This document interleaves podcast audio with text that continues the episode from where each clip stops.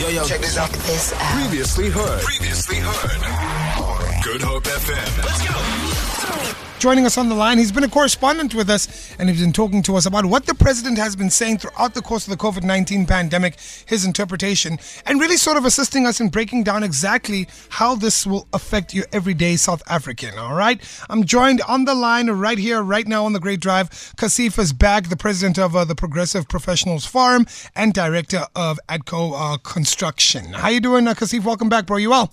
All good, your side? Hey man, you know what? We were saying on the show that South Africans and all the Cape Townians have a different spring in their step today after the president's address. and, and some are wobble from 10 o'clock this morning right? due to visiting the stores. Why they made nameless. I'm telling you, man. You know, uh, it's it's been quite a uh, a journey thus far, but we're still on the road towards beating COVID nineteen.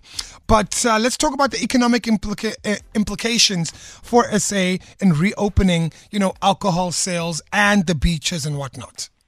Okay, look, so so let's start off with, with alcohol sales, and this is a bit of a conundrum, of course, which our government and our president is facing. It's the unbanning of the alcohol versus the unfortunate consequences the unbanning has on, on society at large. Now, from an economic point of view, um, there are over 280,000 people who are directly employed by the liquor, liquor and tavern industry. If I can give you some stats, some stats.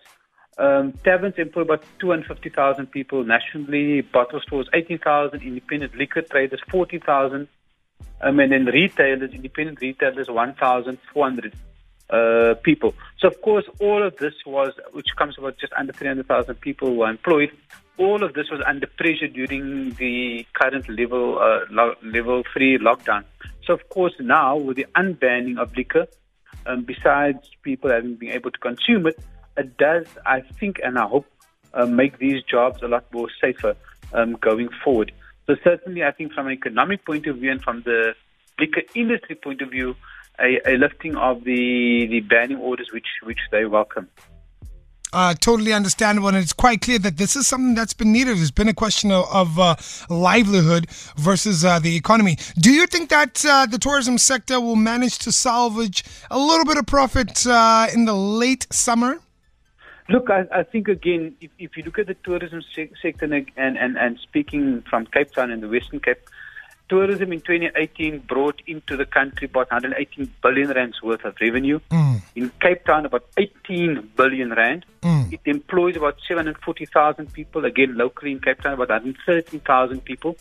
Now, um, uh, uh, a survey was done in December last year by by operators or two operators, and it was felt that the impact of the lockdown will take four to 12 months um, to undo or to, to, to, to get through.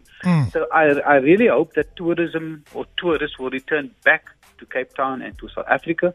And of course, that the our tour operators from the vehicles to the hotels and to the restaurants will put all safety protocols in place in order to ensure that we don't suffer, uh, suffer another severe lockdown, not brought about by the government of South Africa, but brought about down, down by the spike in, in COVID cases, which of course is directly attributable, attributable to people not obeying the COVID rules. Definitely, definitely. Now, if you are just joining us right here on the Great Drive, I'm joined on the line by Kashif, the president of the Progressive Professionals Forum and director of Adenco uh, Construction. And you, you know, Kashif, you've really assisted us in understanding the economic impl- implications of the lockdown and COVID 19. Can we expect to see a global easing of restrictions in the coming months? Now that the vaccine is reaching more countries, do you believe that uh, things will ease up a little bit? Look, I think again, um, we were we're going to go through uh, spikes and troughs like we have been. I mean, you saw that, that Britain had a shutdown, Australia's having a shutdown. I think that our the global economy can can only absorb so many lockdowns in the past and going forward.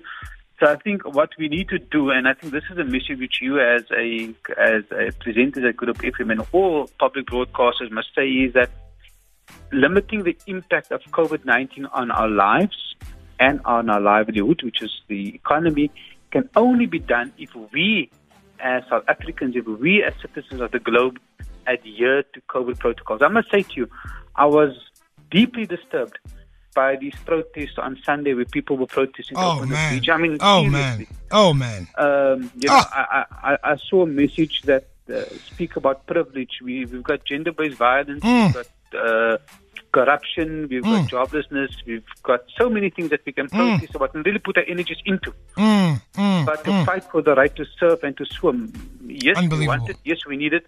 But in the Maslow hierarchy of needs, is it really something we must fight about? definitely. So I, I, I think I think as South Africa we must, get our heads straight. We must get behind each other. No one is an island, as COVID nineteen has proven, Mm. and therefore whatever I do has a direct impact on the people I love. And as we are speaking about the business and economy, has a direct impact on the economy and on jobs Definitely. country. Definitely. With that being said, in radio, because if we say you've just dropped the mic.